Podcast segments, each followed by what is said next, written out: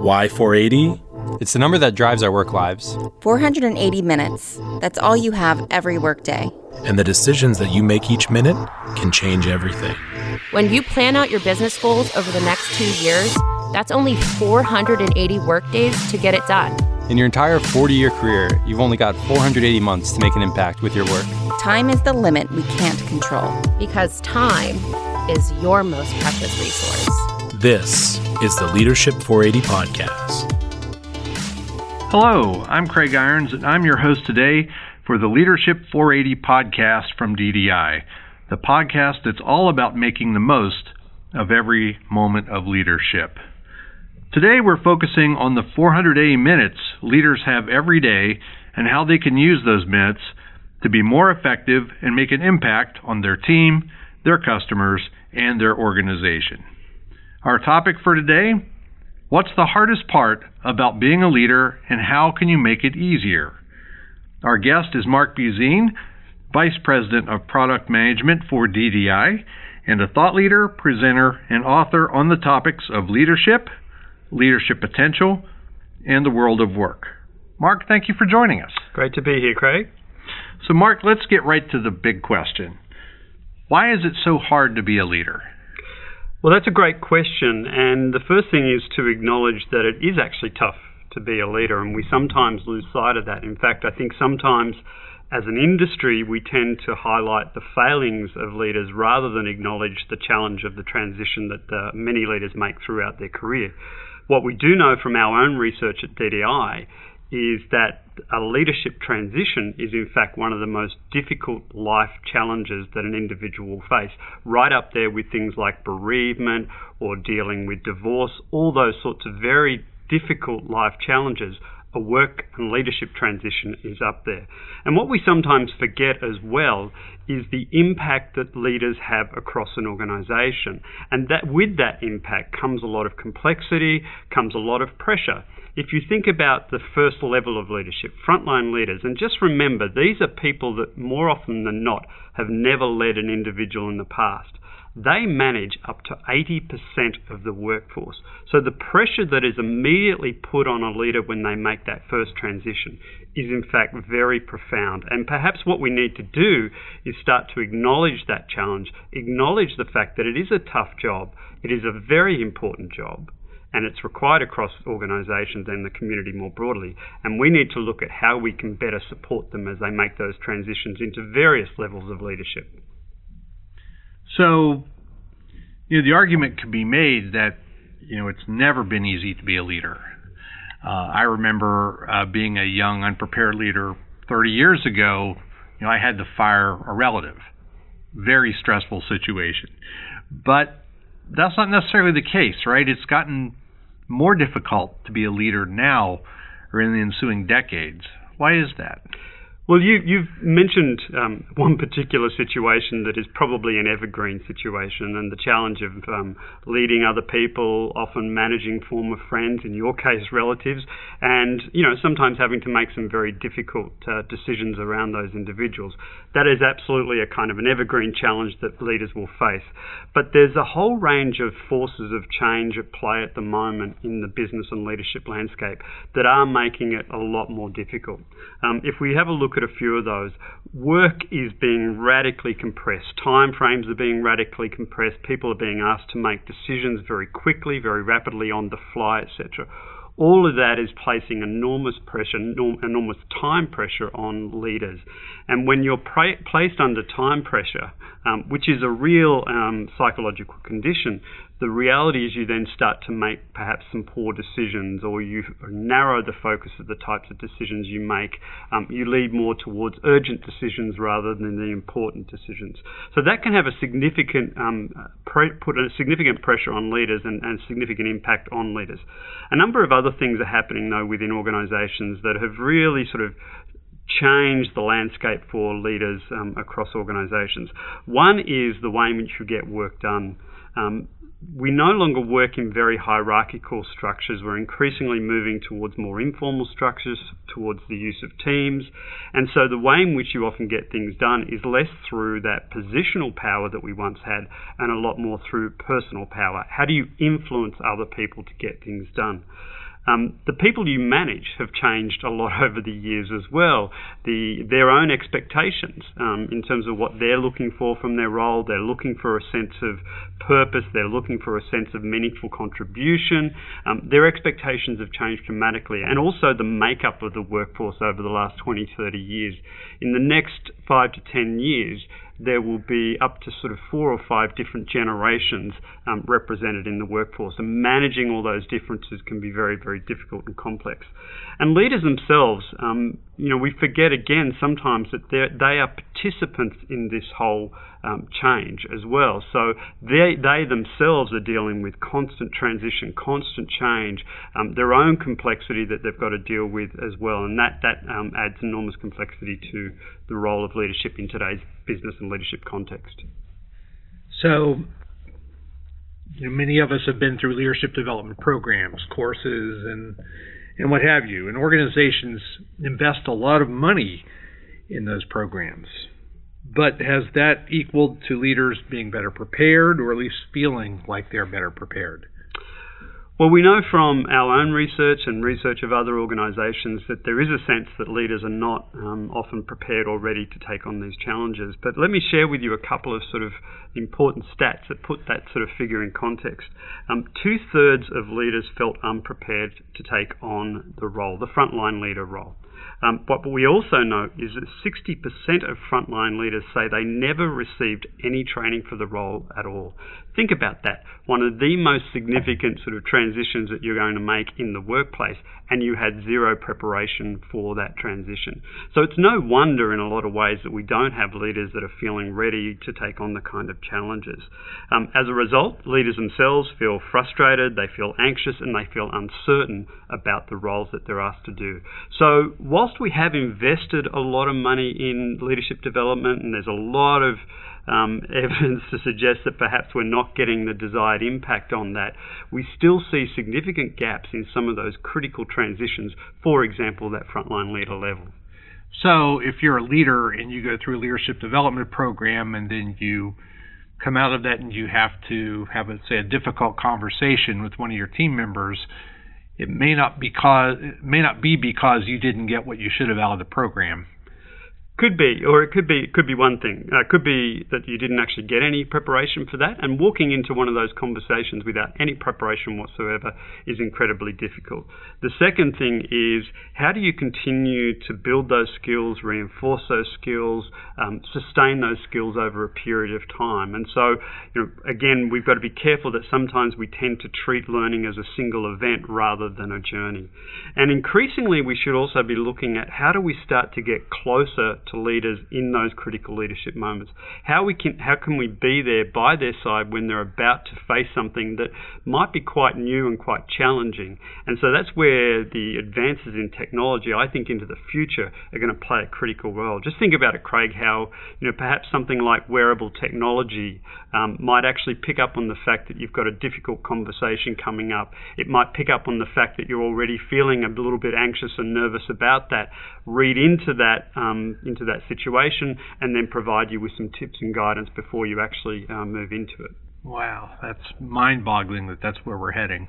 It's and it's the reality is this is technology that is available to us now. So we all know that technology is changing really quickly, and it's very likely in the next five to ten years we're going to see some significant advancements in terms of technology and how it can support leaders, be by the side of leaders as they're facing those critical leadership moments. So back to the struggles that leaders face and why it's so hard to be a leader. Um, I think we all know people, and maybe some of us have experienced this ourselves, where you know we step into a leadership role or we apply to be you know to be the boss, if you will, to lead mm. a hmm. team uh, because we think that you know there's going to be status associated with that, that there'll be more money, that it's the right move for our career. Uh, and then a lot of us find out once we're in that situation that we're not really cut out for it. So I guess my question is to what extent do you believe leaders struggle because they really, you know, are sort of miscast as leaders in the first place?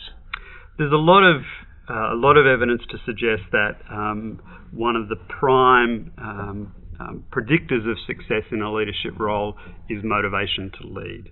And so, if you have a predisposition towards wanting to lead, a desire to lead others, that's going to go a long way to actually supporting your success as a leader. In fact, again, the research points to the fact that those that um, moved into the role without that motivation often struggle a lot more than others. So, there is an innate desire, motivation to lead that is very, very important. Um, on top of that, though, again, you need to prepare leaders for the types of challenges that they're going to face. And again, I come back to that key transition from being an individual contributor to a frontline leader. The types of things that you're asked to do as a frontline leader are profoundly different to what you ever had to do as an individual contributor. Um, whether it's leading other people, um, having those tough conversations that we talked about, and again, as you mentioned, we've all had those sort of difficult conversations. You know, to what extent we're prepared to actually handle those types of things. Increasingly, what we're seeing also is that decision making is being pushed further down into the organisation. So, frontline leaders are often now being asked to make decisions that will have a significant impact on the strategic and cultural priorities of the organisation. And again, understanding how to how to address those types of decisions, confront those sorts of challenges um, can can be again very significant in terms of getting getting them ready. So there's a whole range of situations and challenges that leaders will face. On top of the fact of, as you said, you know, ideally you're motivated to take on. It's not just driven by status or a desire for kind of progress through a um, through a corporate ladder. It's actually motivated by um, a, a, set of attributes or, or preferences for that role, but building on those with some of the really key skills that are going to be increasingly important. We're talking today to Mark Busine, Vice President of Product Management for DDI. Our topic is What's the hardest part about being a leader and how can you make it better? Now, Mark, you've been in leadership roles for many years. Um, Thanks for noticing my age there, Craig. absolutely, absolutely. Uh, and you know your accent. Obviously, you're from Australia. You and you've been in leadership roles in Australia and in Asia, and then also here in the U.S. Um, so you've sort of been a leader around the world. Hmm. You could you could say. Um, what have been some of the biggest challenges you faced as a leader, and how did you address them? So it would be easy to say that the the, the biggest challenge is perhaps in that context, moving from one country to another or to a region to different countries, is that you know the biggest challenge is, is understanding those cultural differences, and that and that is true. That you know when you're moving to a different country or leading in a different country, you need to have a good understanding of the culture and some of those cultural differences. But I think what I've found is that you have to approach every single leadership situation um, in its own right. And so there will be some similarities across those different markets and those different sort of environments. Um, but there will also be some key differences that are not always driven by the country or the region that you're operating in. It'll often be driven by the individuals um, and the groups that you're actually being asked to lead. So, you know, we've often tried to reduce leadership down to, well, this is how you manage certain generations like the millennials, or this is how you might manage certain um, uh, uh, certain um, international groups, etc. The reality is that I've found you've got to try to think as much as you can and try to, as much as you can, manage individually. Try to understand individual differences, understand individual motivations and needs, and really account for those types of uh, those differences. So that is both um, the biggest opportunity. It's also sometimes the biggest challenge as well. So I want to dig into this a bit more. So.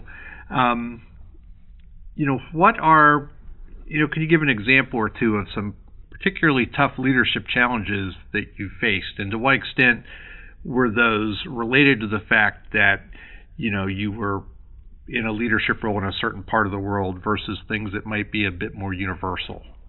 Yeah, I think one of probably the most difficult um, uh, experience I've had in terms of um, uh, a leadership role is when you are actually when you arrive into a particular group or um, within a, t- a particular team, and you know that there is a need to sort of shift the culture of that team. Um, and it's not always just the whole organisation; it can just be the culture within within a team. And that's really getting trying to find ways to get people motivated towards what you're trying to achieve, as well as what the organisation is trying to achieve and the team is trying to achieve and to um, navigate the behaviours that will will ensure that you're as a team aligned to the values that you're looking for for the culture that you're looking for, and um, often stepping into those situations, and you know I can recall some a couple of situations where I've had to do this, where your own preference and tendency is to move very quickly to make some of those sort of changes and adjustments. Um, but you actually need to kind of uh, to, to move to where the individuals are themselves and take them on a journey. And I saw that certainly managing in certain um, international environments where you've kind of got to um, again, because you're stepping into those environments often as somebody very new, um, bringing in different perspectives, you've got to take them on a journey rather than saying, hey, this is what I want, and you need to kind of get to that point.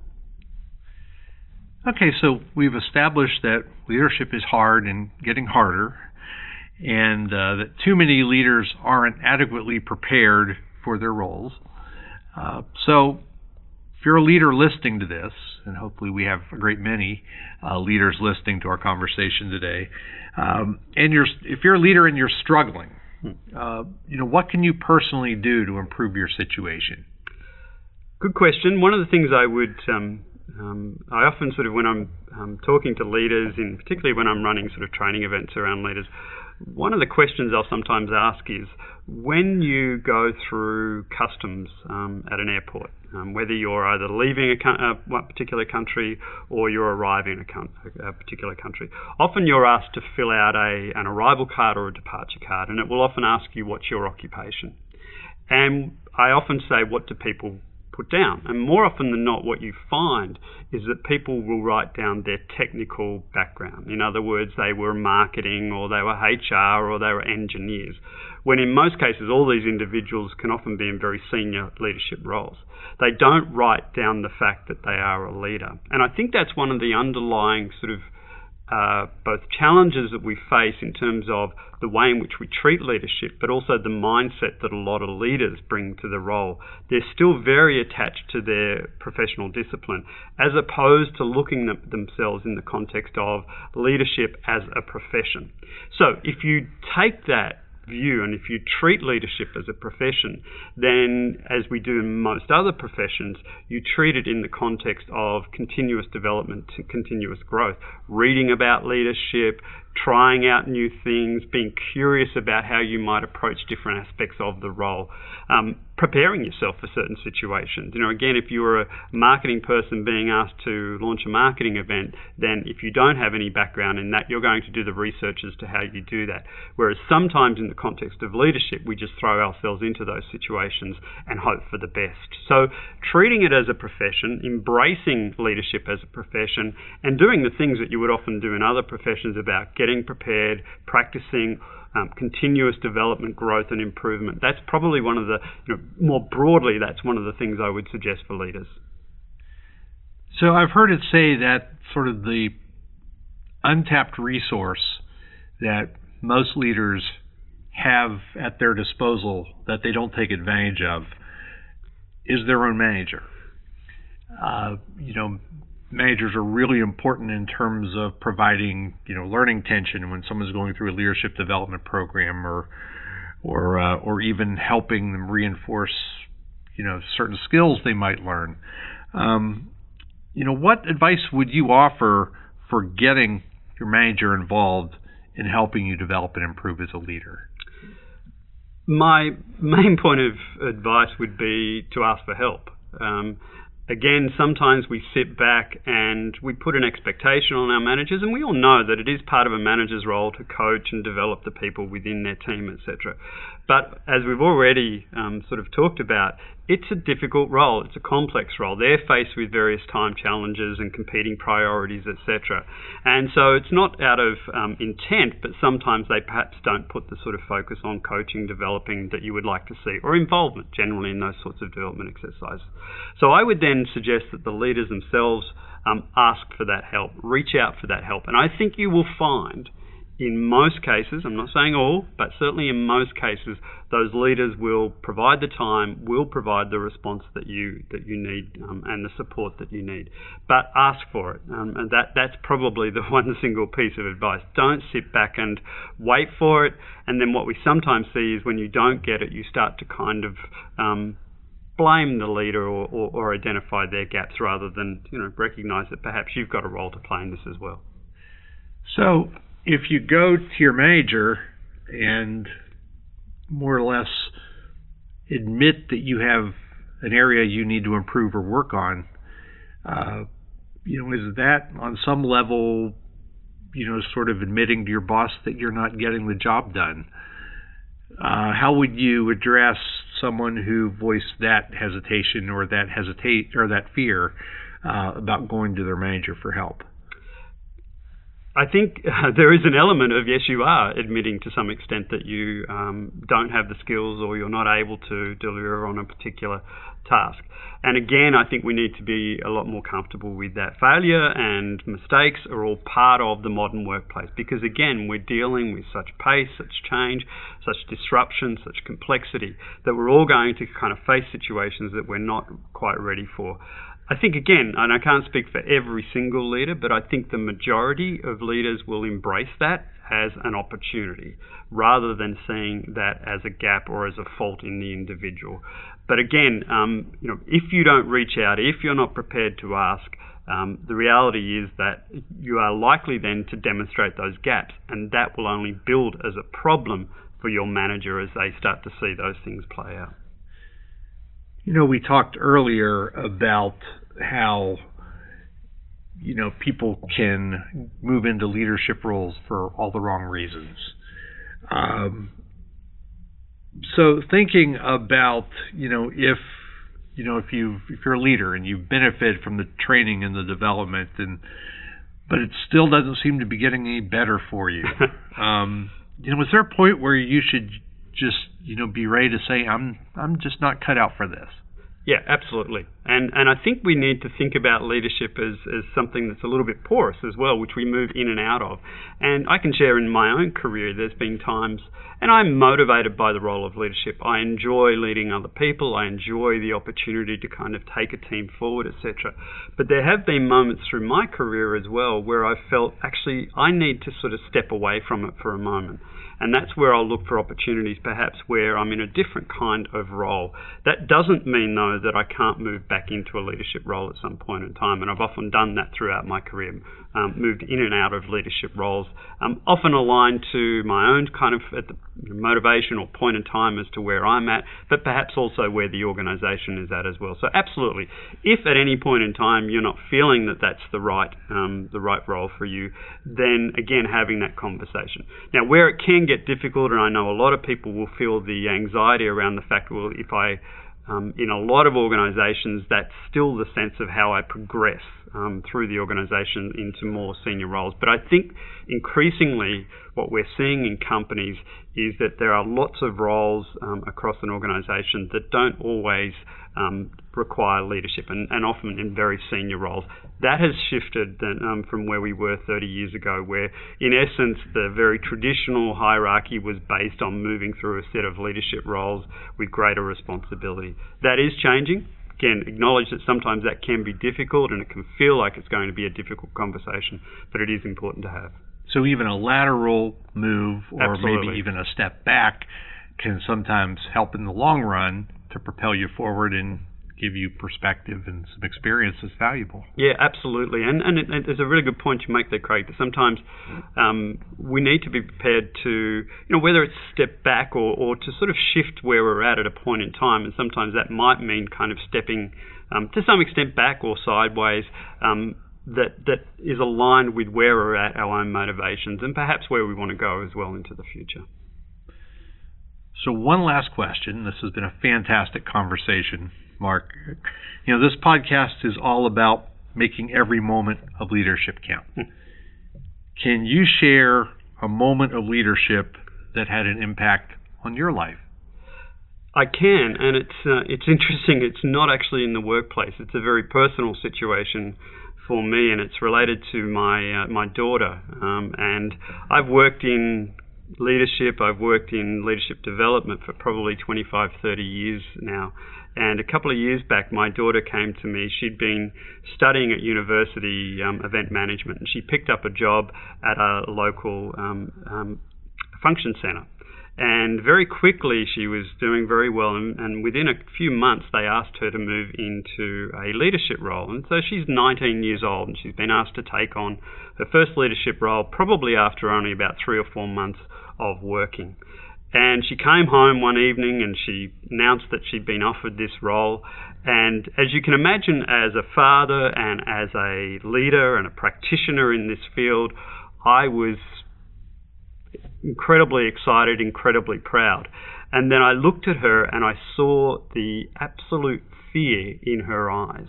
Um, mm. The idea of stepping into this leadership role and facing all the sorts of challenges that we talked about earlier around managing former friends, um, having to be the kind of the go-to person to sort of make decisions often, you know, when significant events would have a, um, you know, there would be significant sort of impa- implications for the events that she was running. She was facing genuine fear about that transition. And it was a moment for me where it reminded me both of how profound that transition can be, but how important it is to help and support people as they're making that transition. Fortunately, I was able to um, provide her with some guidance as a coach. I don't know if that was good guidance, but I certainly was there to help her. Um, I was able to draw on many of the resources that we have at DDI to sort of help her into uh, help her in that role. And so that um, outside of a work context was probably one of the most profound moments for me, and a very personal moment in terms of understanding and reminding me about the importance of leadership, but also you know the transition and how tough it can be as well. Mark Busine, Vice President of Product Management for DDI, thank you for joining us today. And thank you to our listeners. We know that your time is valuable, and we thank you for sharing some of your precious minutes with us. This is Craig Irons with Mark Busine, reminding you to make every moment of leadership count. You've been listening to the Leadership 480 podcast. To learn more about 480 leadership, visit ddiworld.com slash 480.